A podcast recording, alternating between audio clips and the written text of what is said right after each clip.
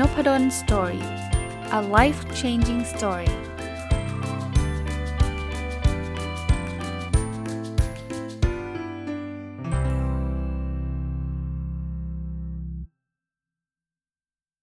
สวัสดีครับ ยินดีต้อนรับเข้าสู่นพดล Story Podcast นะครับ วันนี้จะเอาหนังสือเล่มหนึ่งที่ผมได้มีโอกาสนะ ไปจัดรายการร่วมกับคุณรวิศ หาญอุตสาหะกับคุณทัศภาพหรือคุณปิ๊กนะครับ ในรายการ already นะอ่านแล้วดีเนี่ย ก็ได้มีการเอาหนังสือเล่มนี้มาพูดคุยกันนะคือหนังสือชื่อว่า AI Super Power นะครับ คนเขียนคือคุณไคฟูรีซึ่งต้องเรียกว่าเป็นปรมาจารย์ทางด้าน AI เลยนะคราวนี้ผมได้อ่านแล้วแล้วก็ได้ไปพูดคุยมาแล้ว แต่ว่าก็คิดว่าผู้ฟังนบรนซอรี่หลายคนก็อาจจะไม่ได้ฟังรายการนั้นซะทั้งหมดนะครับ เลยขออนุญาตสรุปมาเป็น 24 ข้อคิดนะ เยอะทีเดียวนะ ในการหนังสือชื่อ AI Super Power เล่มนี้นะค ความประทับใจแรกก่อนนะครับ คือเล่มนี้เนี่ยได้ยินได้เห็นคุณแท็บหรือคุณรวิทย์เนี่ยโพสต์อยู่ใน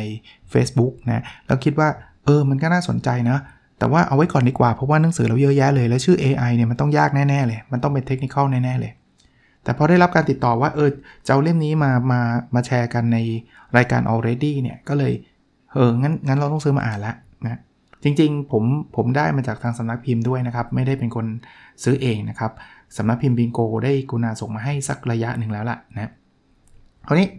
พออ่านเสร็จปุ๊บเนี่ยโหชอบมาก เอาผมสรุปเป็นข้อๆเลยครับ ข้อแรกนะในหนังสือเล่าถึงเหตุการณ์ที่เคอร์เจียเนี่ยซึ่งเป็นแชมป์การเล่นโกเนี่ยเขาเล่นพ่ายแพ้ต่ออัลฟาโกซึ่งเป็น AI ที่ถูกสร้างโดย Google นะแพ้เละเลยซึ่งจริงฝั่งตะวันตกคือฝั่ง Google ฝั่งอเมริกาเนี่ยก็ถือว่าเป็นชัยชนะอันยิ่งใหญ่นะชนะจีนได้ก็มีความสุขอะไรเงี้ย แต่เขาบอกว่าเหตุการณ์อันนี้คล้ายๆ กับเหตุการณ์สปุกนิกที่ตอนรัสเซียเนี่ยส่งดาวเทียมชื่อสปุกนิกออกไปโคจรได้เป็นครั้งแรกของโลกเนี่ยมันทำทำให้อเมริกาตื่นตัวขึ้นมา แล้วก็มีเกิดนาซาเกิดขึ้น เกิดการไปดูดวงไปอยู่ดวงจันทร์คือ เรื่องอุตสาหกรรมการหรือธุรกิจหรืออะไรอย่างเงี้ยที่เกี่ยวข้องกับการส่งจรวดไปนอกโลกไปการสำรวจอวกาศเนี่ยตอนนั้นเนี่ยเกิดขึ้นได้เพราะเหตุการณ์เล็ก ๆ แบบนั้น จริงๆก็ไม่เล็กนะเหตุการณ์ที่โซเวียตรัสเซียเนี่ย ได้ส่งสปุกนิกขึ้นไป เขาก็เปรียบเทียบเลยเขาบอกว่าเคอร์เจียที่แพ้การเล่นโกะต่ออัลฟาโกะเนี่ยเป็นเหตุการณ์ที่ทำให้จีเนี่ยตื่นตัวกับ AI เป็นอย่างมาก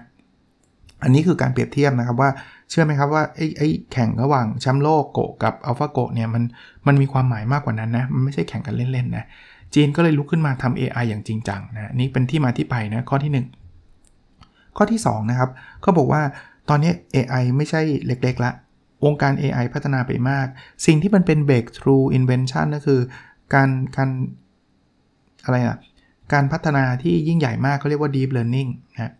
deep learning เนี่ยมันคือการจำลองสมองให้ AI สามารถคิดเองได้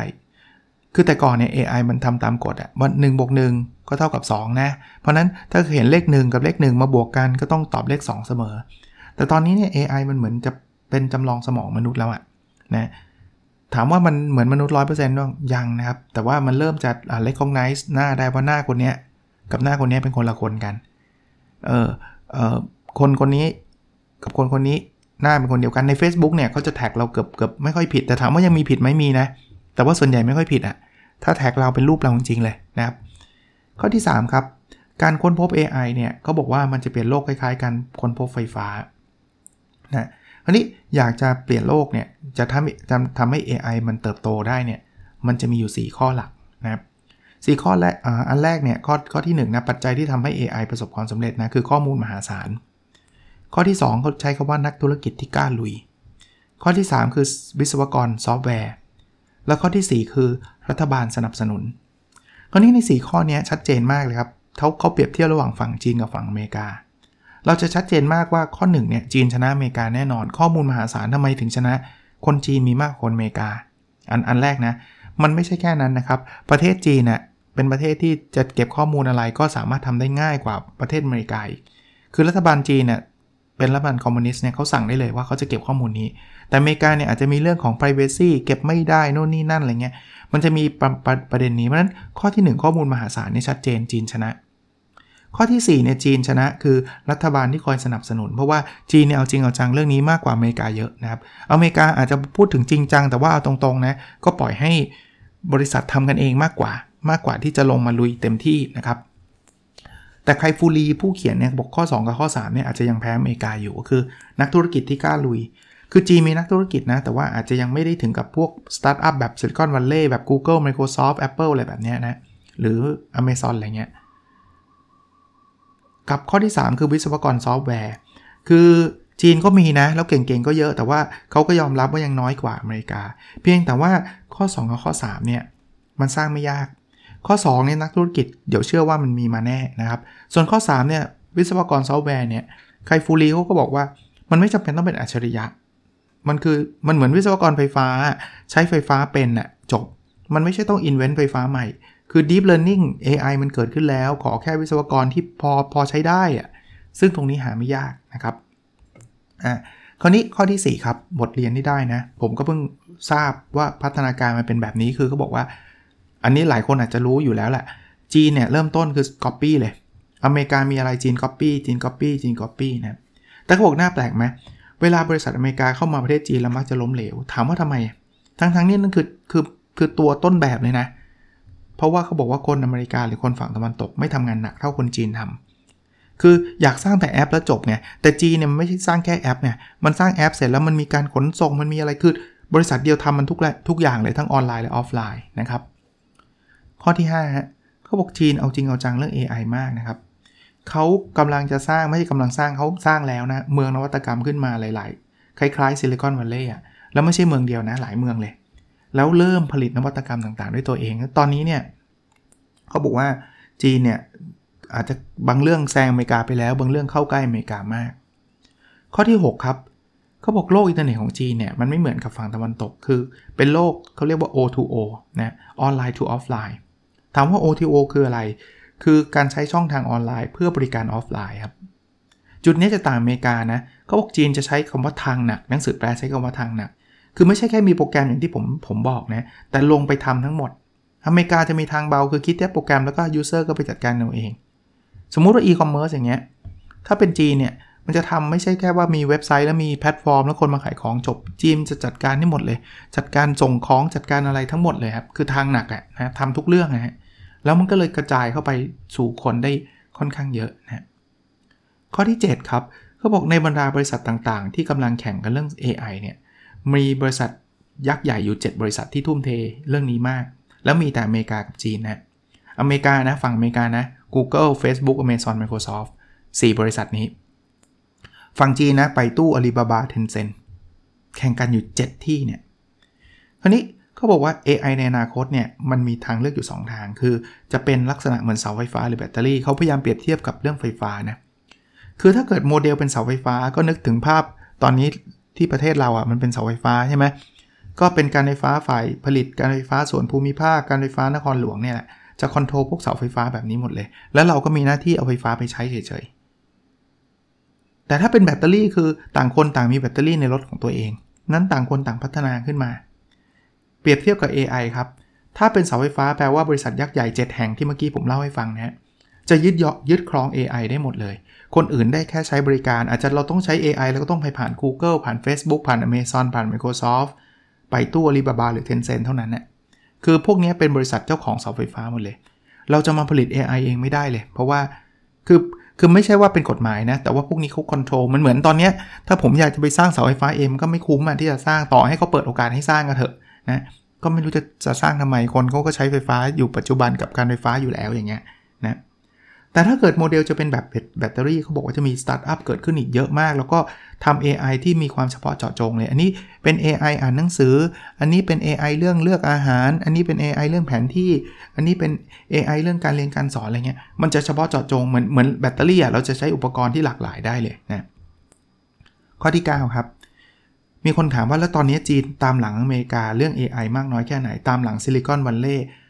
มากน้อยแค่ไหน หนังสือนี้เขาบอกว่า 16 ชั่วโมง เฮ้ยทำไมต้อง 16 ชั่วโมงด้วยเขาบอกมันคือความแตกต่างระหว่างเวลาที่แคลิฟอร์เนียที่ซิลิคอนวัลเลย์อยู่กับปักกิ่งครับ แปลว่ามันไม่ได้ต่างกันแล้วอะพูดง่ายๆอเมริกาคิดอะไรได้ปักกิ่งก็คิดได้ครับ อารมณ์แบบนั้นนะครับ ข้อ 10 ครับ แล้ว AI เนี่ยมันมีการพัฒนาแบบไหนเขาบอกว่า AI มันมีคลื่นอยู่ 4 ลูกนะ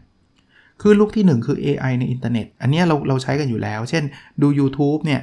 เดี๋ยวพอเราพอเราเลือกดู YouTube เรื่องนี้ใช่ไหมมันจะมีคำแนะนำของ YouTube มาเลยว่าไอ้คลิปต่อไปที่เราที่เขาแนะนำเนี่ยคือคลิปนี้ เพราะว่าคนที่ชอบเรื่องนี้น่าจะชอบเรื่องนี้ อันนี้เราใน Netflix ก็มีอะไรก็มีใช่ไหมนี่คือ AI ในอินเทอร์เน็ตเบสิกพื้นฐานเจอเจอแล้วนะถัดมาคือลูกที่ 2 คือ AI ในธุรกิจนะก็มีหลายองค์กรใช้แล้วนะครับ ใช้ AI ในการค้นหาโอกาสผิดรับชำระหนี้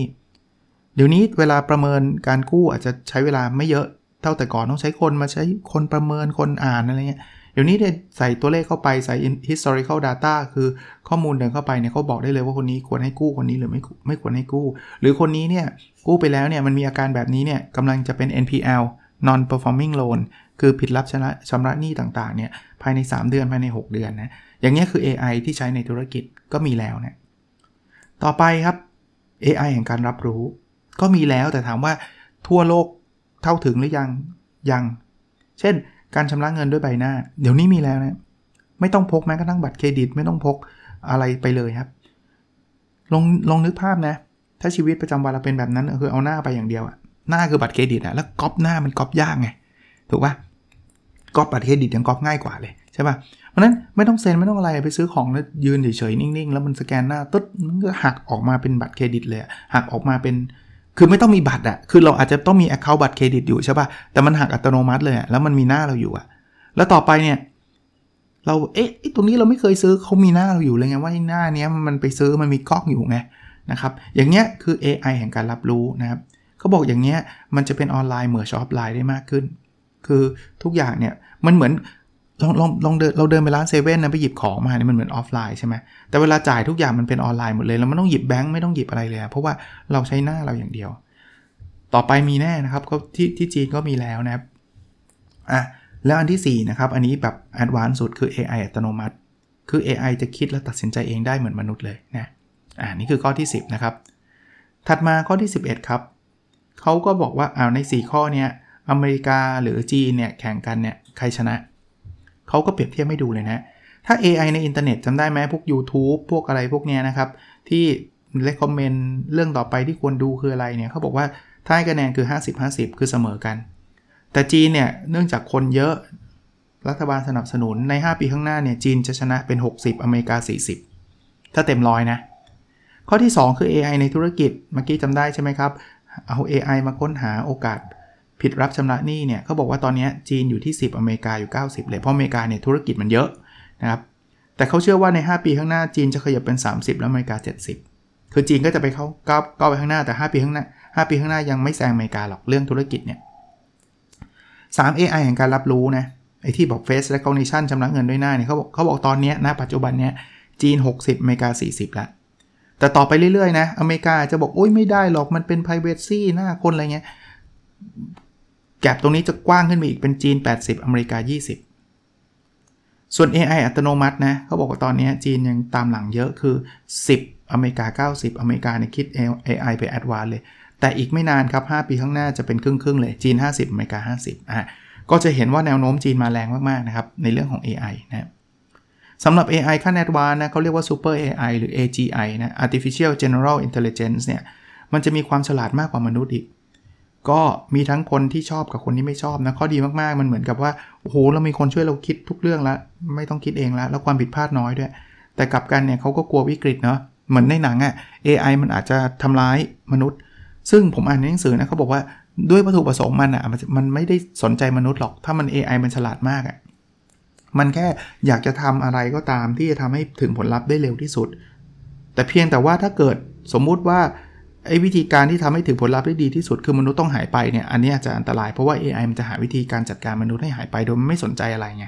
นะซูเปอร์ AI มันก็เลยมีทั้งความน่ากลัวอยู่ด้วยนะครับ ประโยชน์ก็คงมีมหาศาลนะอันนี้ข้อที่ 13 ครับเขาบอกว่าธุรกิจที่ขับเคลื่อนด้วย AI เนี่ยมันจะเกิดการผูกขาดได้ง่ายเลย เพราะว่ามันมันต้นทุนต่ำมากนะครับ แล้วมันเข้าถึงได้ทุกคนนะสิ่งที่เกิดขึ้นในในอนาคตคือธุรกิจขนาดเล็กอาจจะต้องเจ๊ง หรือถูกบีบให้เลิกกิจการ แล้วก็ บริษัทที่ใหญ่อยู่แล้วจะใหญ่ขึ้นไปเรื่อยๆ เขาบอกว่าจะมีกำไรในระดับที่ไม่คาดฝันนะข้อที่ 14 ที่ผมโน้ตมานะครับเขาบอกว่า AI เนี่ยมันเป็นเทคโนโลยีสารพัดประโยชน์ หรือภาษาอังกฤษเรียกว่า general purpose technology บอกตั้งแต่มีมนุษย์มาเนี่ย มันมี general purpose technology มาแล้ว 3 อย่าง อย่างแรกคือเครื่องจักรไฟฟ้า ไอ้โทษทีเครื่องจักรไอ้น้ำ คือแต่ก่อนเนี่ยมันต้องใช้แรงงานคนอย่างหมดทั้งหมดเลยพอมีเครื่องจักรไอ้น้ำเกิดรถฟงรถไฟเนี่ยมันเปลี่ยนโลกเลยเป็น general purpose แล้วไอ้ไอ้น้ำก็เอาไปใช้ได้กับหลากหลายที่นะอันที่2เนี่ยเกิดไฟฟ้าเกิดขึ้นโอ้ลองนึกภาพนะ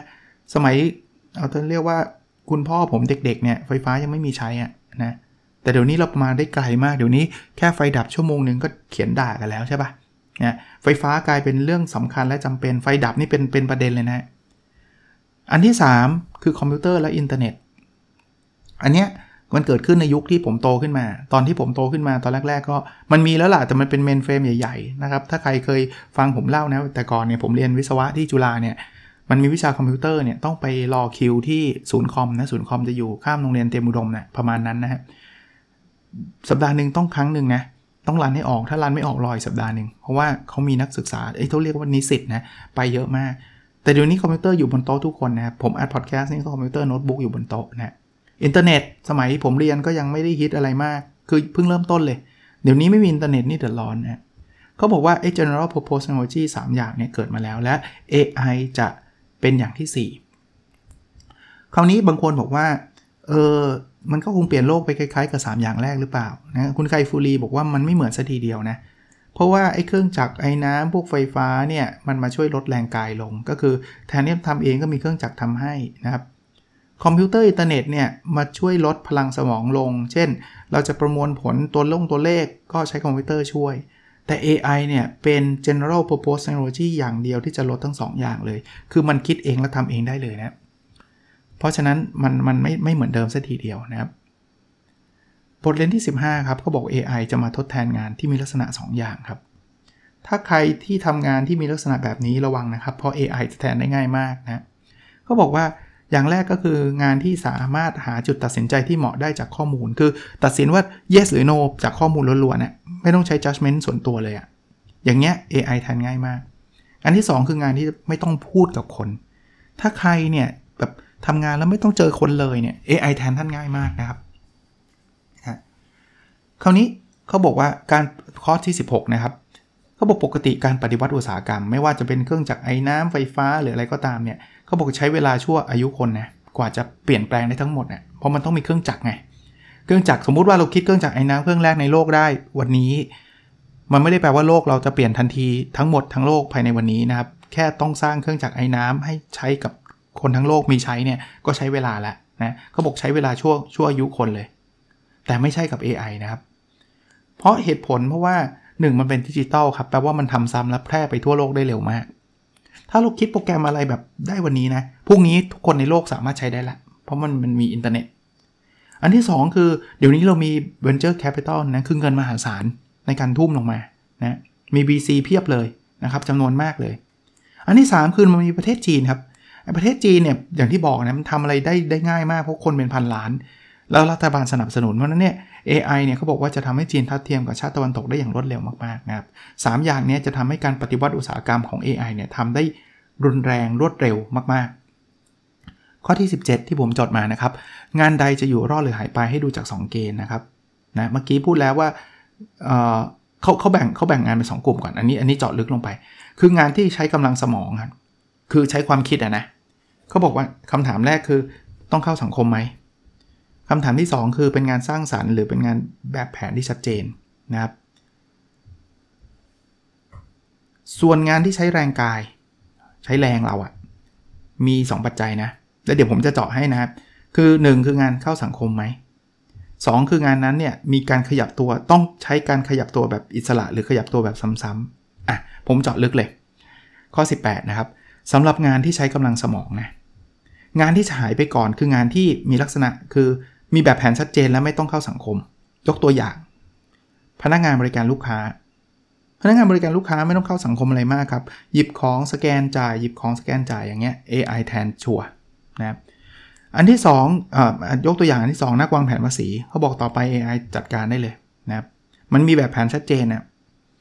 มันจัดการภาษีภาษีมันมีกฎชัดเจนต้องทำอันนี้นี่หักได้นี่หักไม่ได้ เพราะฉะนั้นไม่ต้องวางแผน AI วางให้ได้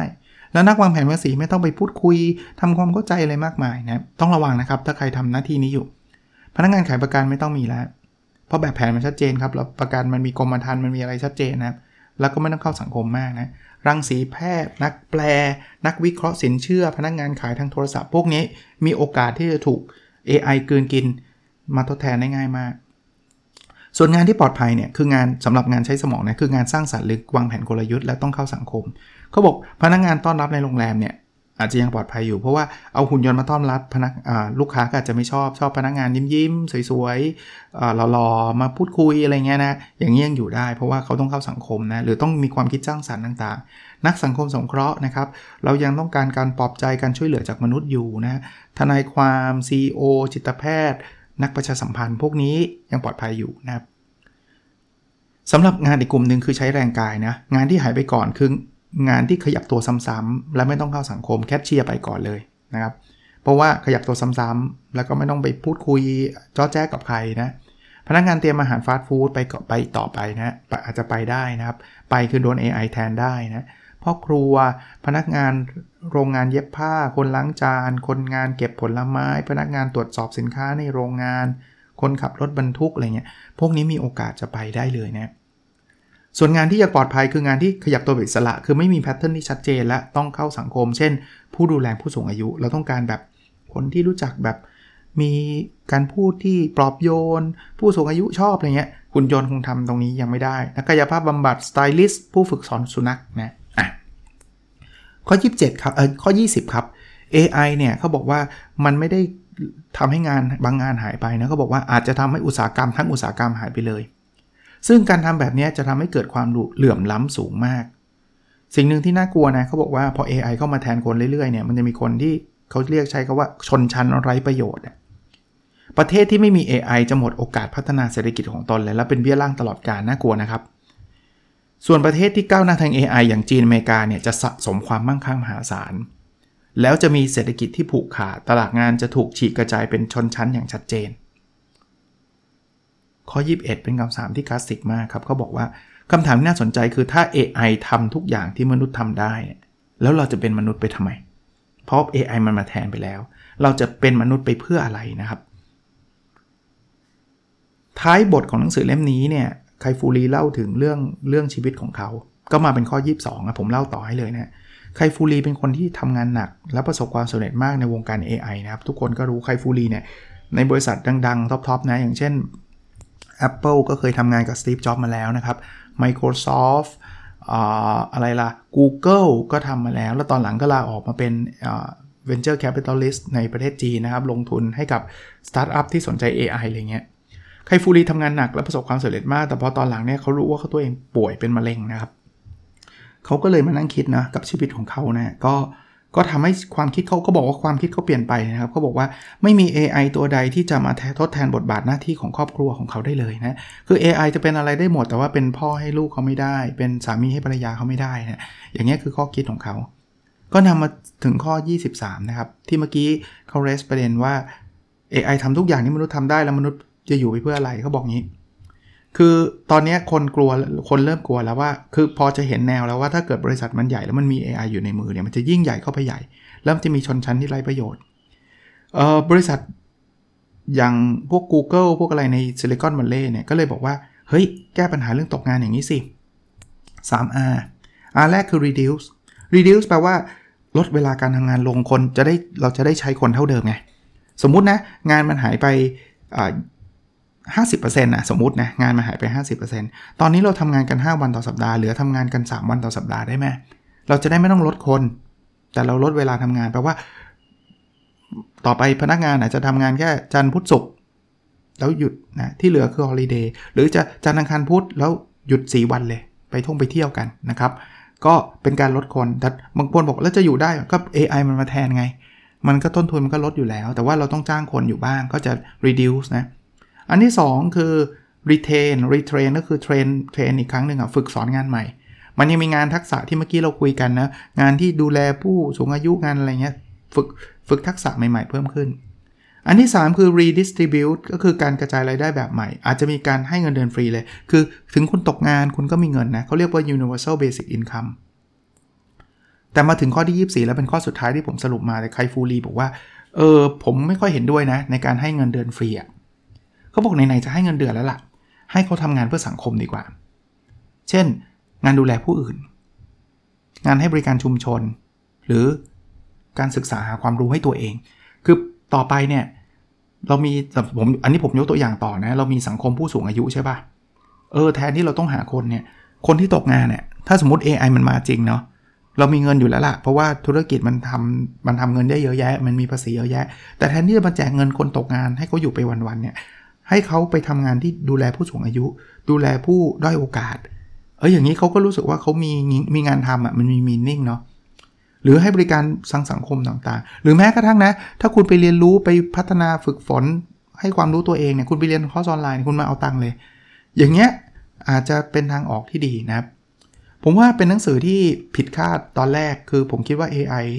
ผมคือคือเคยหยิบหนังสือ AI หลาย ๆ เล่มมาพลิกๆดูเนี่ย มันจะแบบแนวแบบ AI AI อะคือจะพูดไงเดียเขาก็พยายามจะจะเล่าให้ฟังเรื่อง AI แบบเจาะลึกลงไป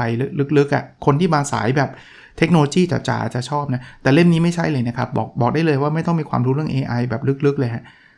เขาจะเปรียบเทียบอะไรให้ฟังอ่านอ่านแล้วเพลินมากนะครับ ก็ขออนุญาตเอามาแนะนำใน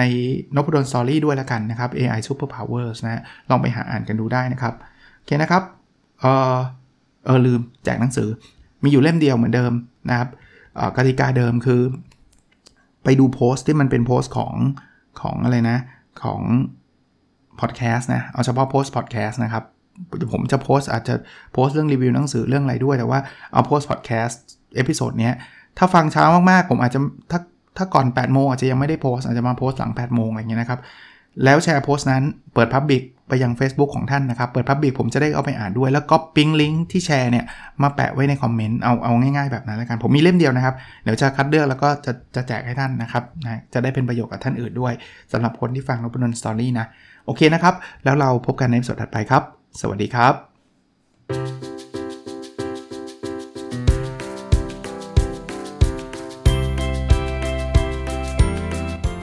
n o p a d o n Story